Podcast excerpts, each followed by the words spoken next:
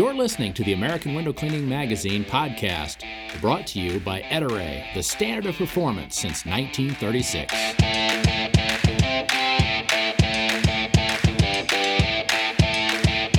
We're so privileged to be able to uh, sit down uh, in Castle Rock, Colorado with Sean Gavin with RHG Products and Tucker USA.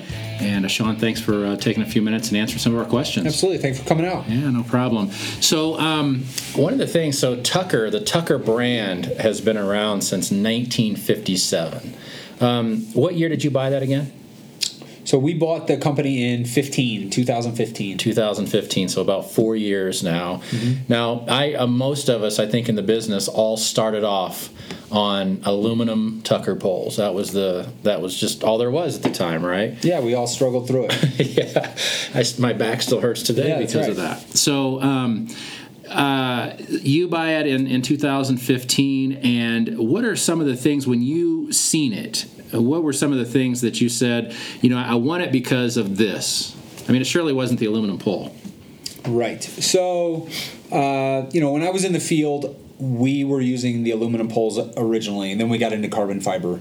And uh, we ultimately ended up having to find ways to adapt the Tucker brushes to all the carbon fiber poles that were coming in the market. So the Tucker brush, you could only get it with the plastic uh, flat back, and then you had to use the aluminum head assembly with the screws to kind of get it to mate. And so we started adapting sockets to those and, and using them because the Tucker brush really is probably the best product they've ever had, um, and it's still. Uh, the best brush in the world, in our opinion, and and and uh, so that was the biggest draw for me aside from um, kind of the heritage of the brand itself you know, uh, a lot of us have gotten to where we are today uh, via the effort that went into those 50 years or those, you know, 55 years that the Tucker family put into pushing this concept where window cleaners kind of laugh them out of conventions and stuff.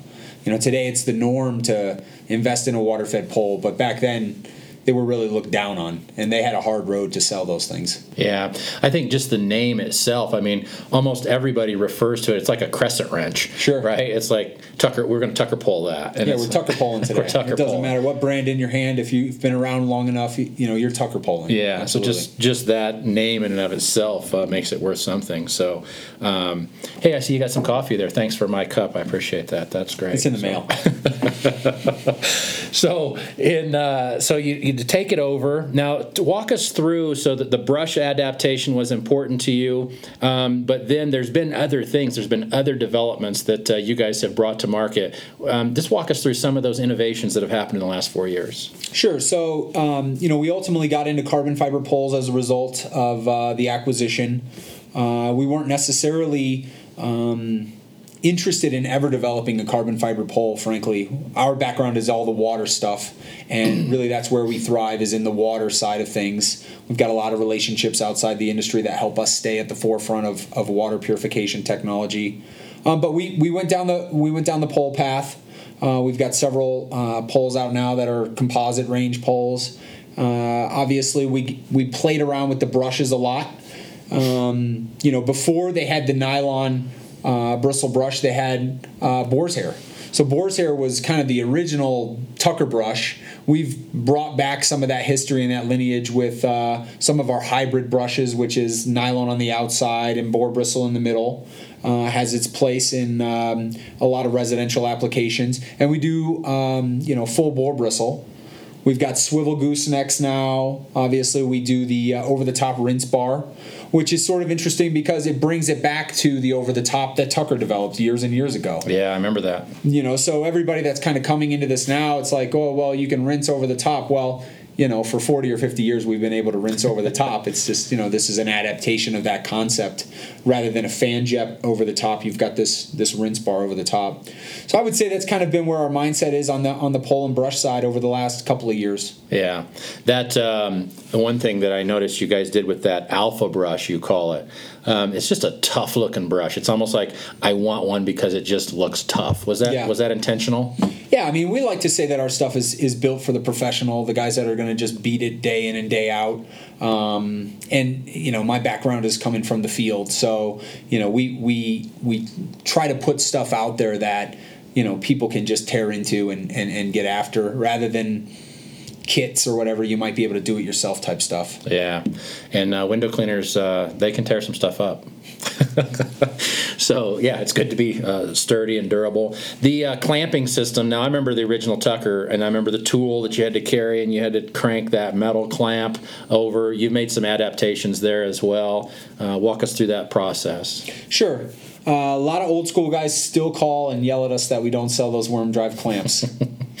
I don't know that I'll ever understand that, but they are definitely passionate about that. But uh, we went to um, an IWCA trade show probably right about four years ago now, shortly after we bought uh, Tucker, and we introduced uh, a concept which was an aluminum, uh, anodized aluminum clamp.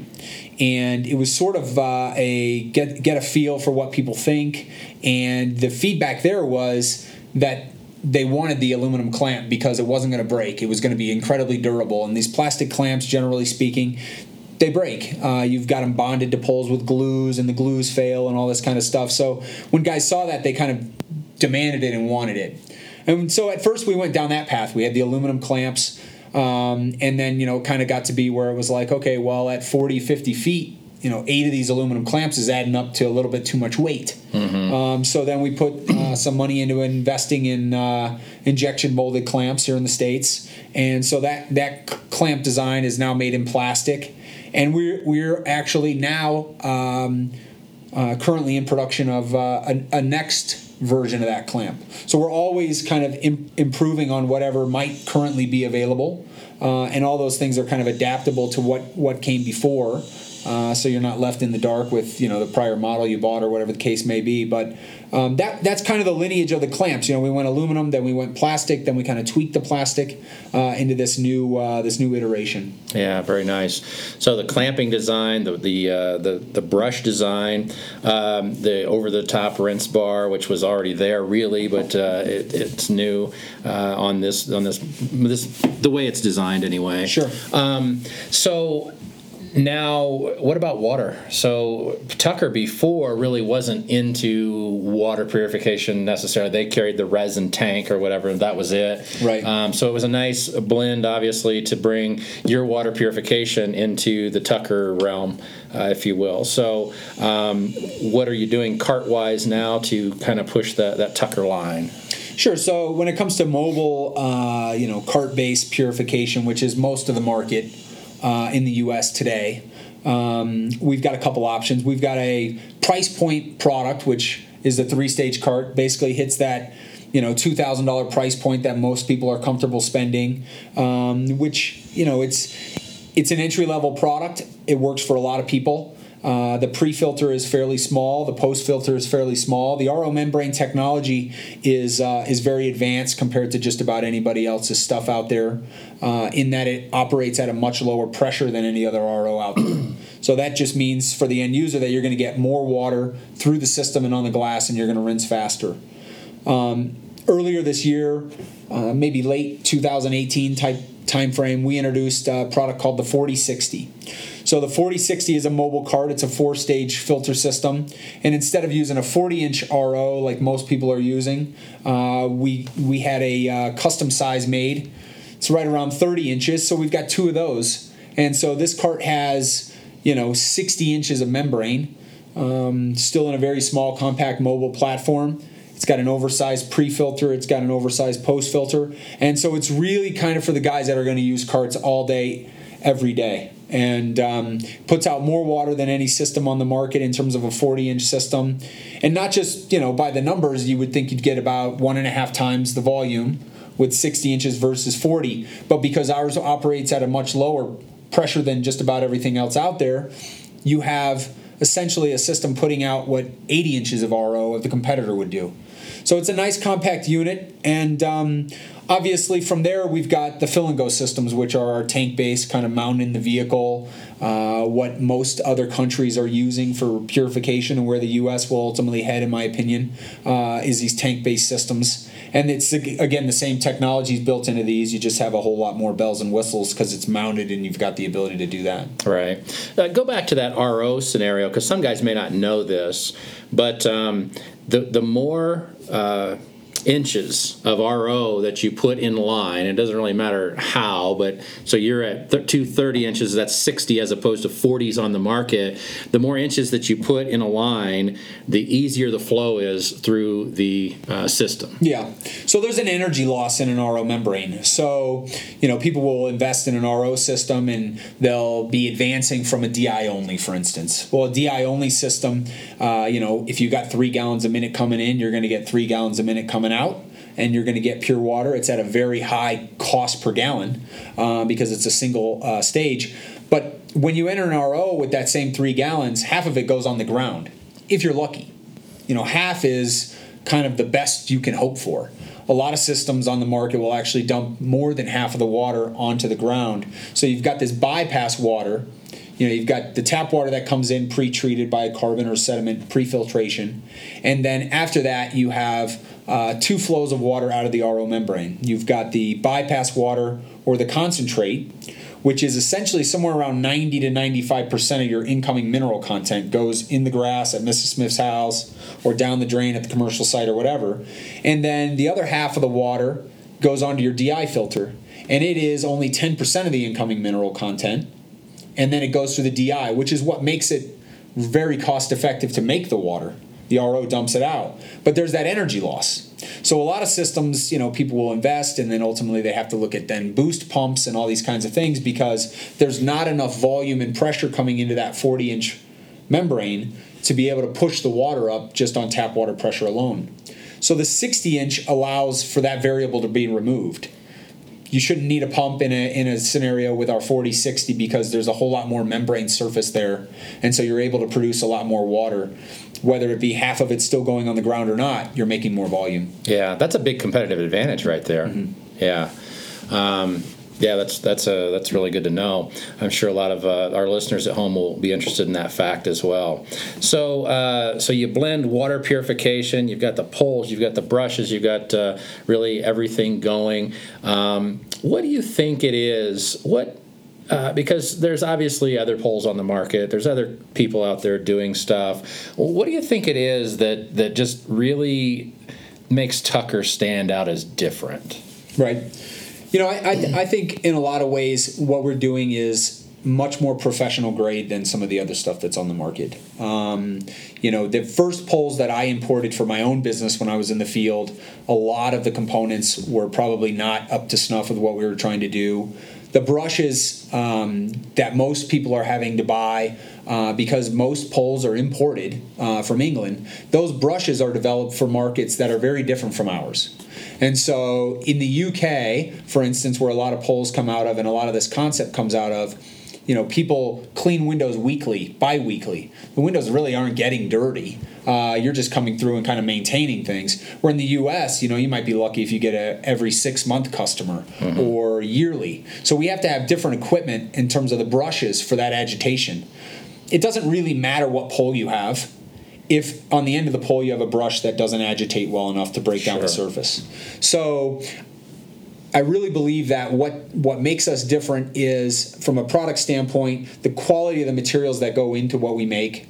You know, it was no secret how Tucker was making that brush for all those years, and the markets uh, that people were in and asking for those types of brushes didn't respond until we really took it over. And now you poke around and you see oh yeah and so and so has now has a DuPont bristle brush. And these guys make a DuPont bristle brush it wasn't a secret recipe it was just more expensive to make mm-hmm. and so now that we've made that a better standard people are following suit aside from that uh, you know from a quality um, component standpoint I really think the people that work here make a huge difference. You know, if you call in, you're going to get either uh, from a tech support side of things, a guy that builds systems all day, every day. When the phone rings for tech support, he's walking away from a fill and go or a Tucker cart, for instance, that he's building. And so you're talking to someone who built a system rather than a sales rep from a technical support side of things if you call in and you're wondering why a window looks a certain way when you're cleaning with our equipment, you're going to get me most often from mm-hmm. a technical support side, and I can tell you, hey, if it looks like that, this is what you did wrong, and usually that just solves the problem. You know, front office, we've got incredible people. Kelly's been here, I don't know, seven, eight years. Um, you know, Mike's Mike's on the production side. He's been here a number of years. Travis has been back there, and uh, uh, you know, almost as long as I've been here. So really from a, a, support side of things it's the people you know you're not going to run into somebody that you talk to here that doesn't have a clue about what they're talking about if anybody here wears a sales hat it's me and that's not a real good hat for me. we're not salespeople. We're just producing good product. Yeah, and uh, you did hit on something. So, I mean, ultimately, the the two things, the two components that make for a successful water fed job are really the water and the agitator. Because I could put the agitator, technically, I could put it on a 30 foot Ettore pole if I wanted to. If I've got the right agitator and the right water coming through it, it, it doesn't make a difference. Right. Yeah. And so I think that's something that uh, really you already were in the water business. You've got some very competitive things and and uh, leading in that uh, that side of it with the water purification,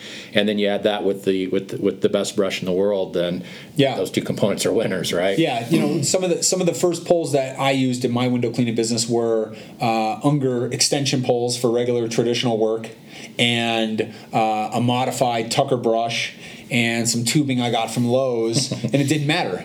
Right. So long as I could get to the window and I had the right water and I had the right agitation, it was a good recipe. Yeah, absolutely. So these, uh, it's been a fun run for these last four years. Um, uh, let me just ask you something. This might be controversial. You don't even have to answer it if you don't want to. But you hear a lot of lot of folks anymore. Um, you know, in a lot of different areas. Nobody, I don't think, expected.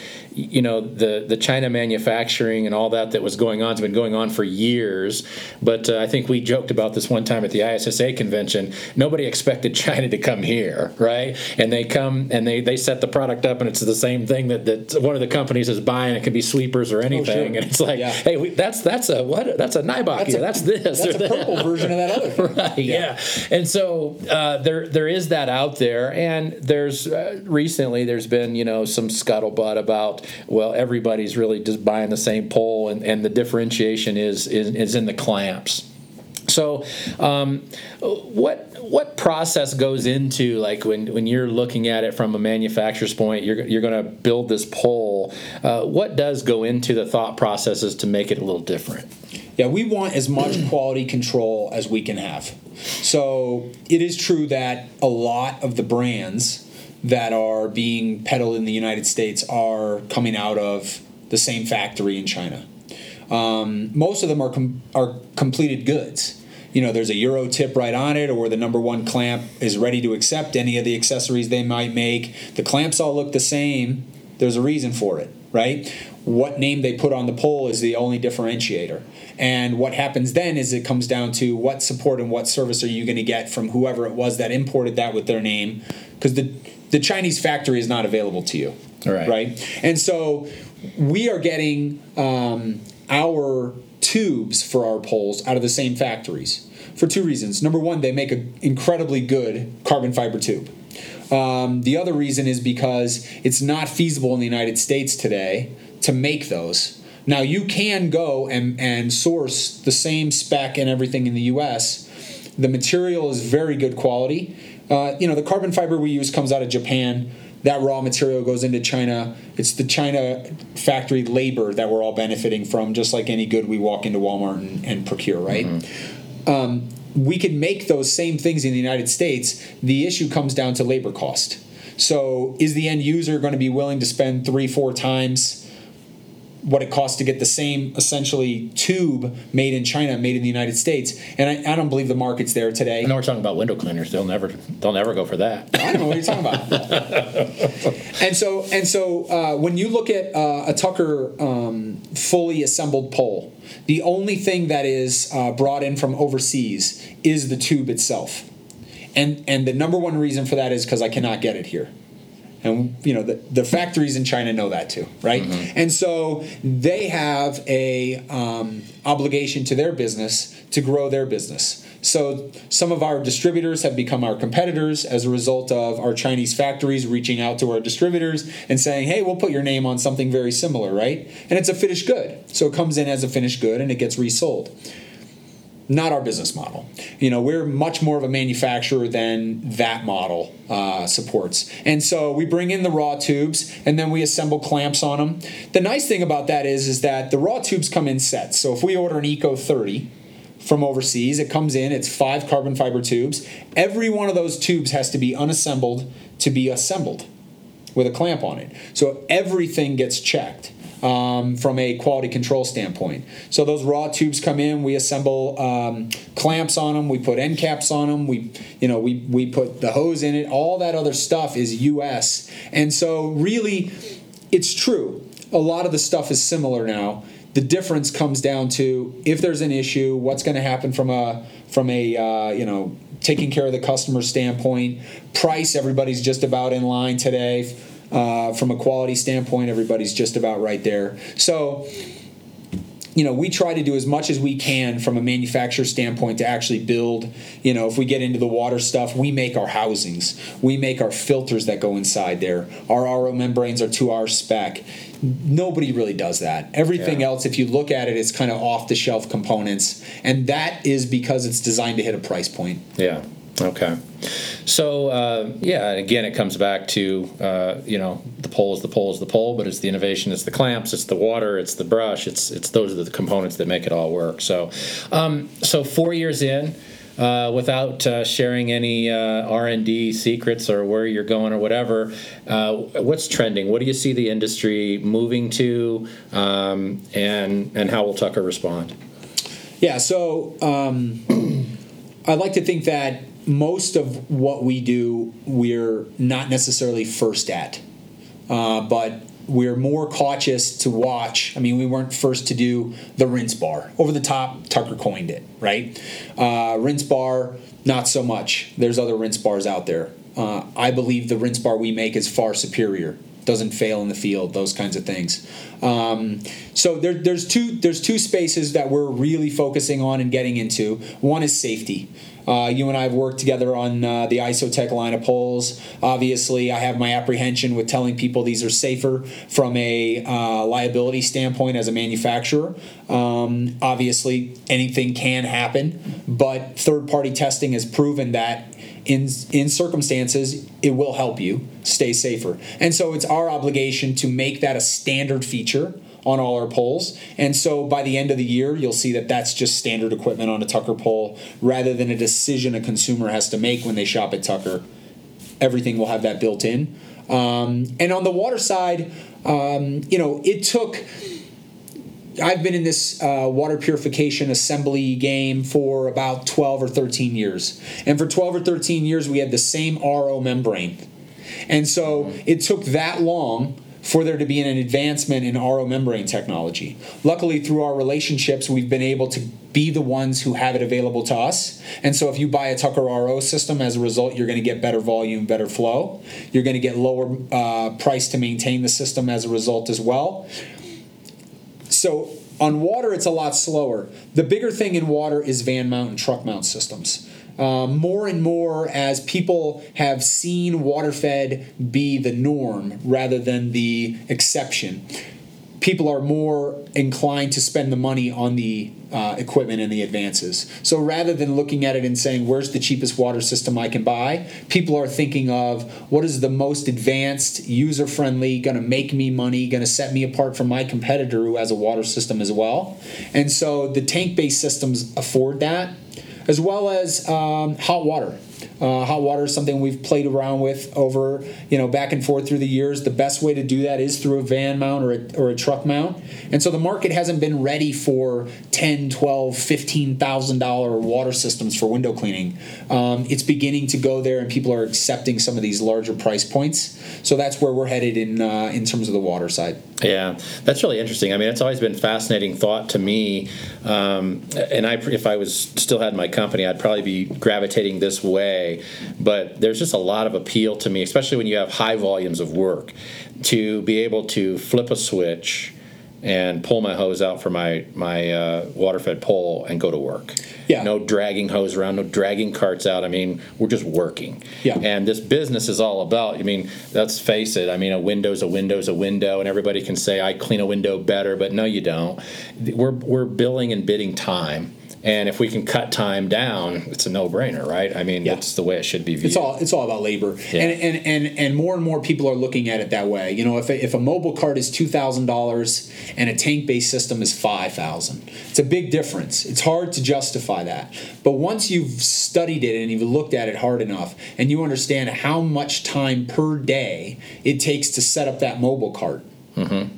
and then you extrapolate that to a week, and then you do it to a month, and then you do it to a year, the $3,000 difference goes away fairly quickly. I mean, if you can save an hour a day, five hours a week, in a month, Yeah. you've made up the difference if you're running an efficient company. Absolutely, and the, just not the labor costs and the work comp and you know general, all that stuff adds Absolutely. up. So it's a big number. So uh, it- we always appreciate uh, watching you, uh, watching you develop, watching you innovate, uh, watching you take uh, this company forward. And so we really uh, consider it a privilege to be able to sit down with you today and just pick your brain on uh, on Tucker and and uh, everything that's going on. So Sean, thank you so much. Thank you for your Yeah, time. no Good problem. to see you. We hope you enjoyed this podcast. Please uh, feel free to subscribe and also leave a review. And you can read us anytime at awcmag.com.